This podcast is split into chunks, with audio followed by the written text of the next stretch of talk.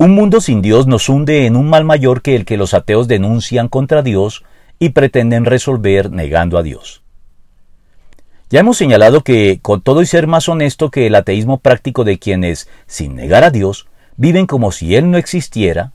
el ateísmo teórico, es decir, el de quienes sí hacen un esfuerzo intelectual para tratar de negarlo,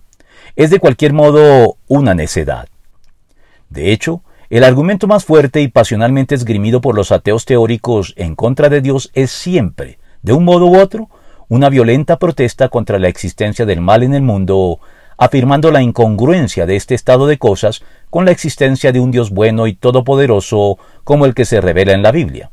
para proceder entonces a negarlo, o por lo menos a desvirtuar su carácter, haciéndolo responsable de ello, ya sea por acción u omisión, sin reparar en que ellos mismos contribuyen a este mal y en que, en última instancia, la alternativa de un mundo sin Dios nos sume de lleno en un mal mucho mayor que el que ellos pretenden denunciar en contra de Dios y resolver negando a Dios. Ya lo dijo Herbert Lockyer, el ateísmo se condena por sus propios frutos, pues nos deja con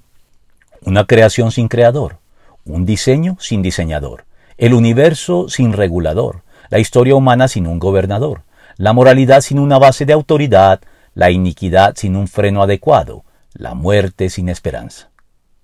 Ateísmo insostenible al que no escapó ni el pueblo de Dios en su momento,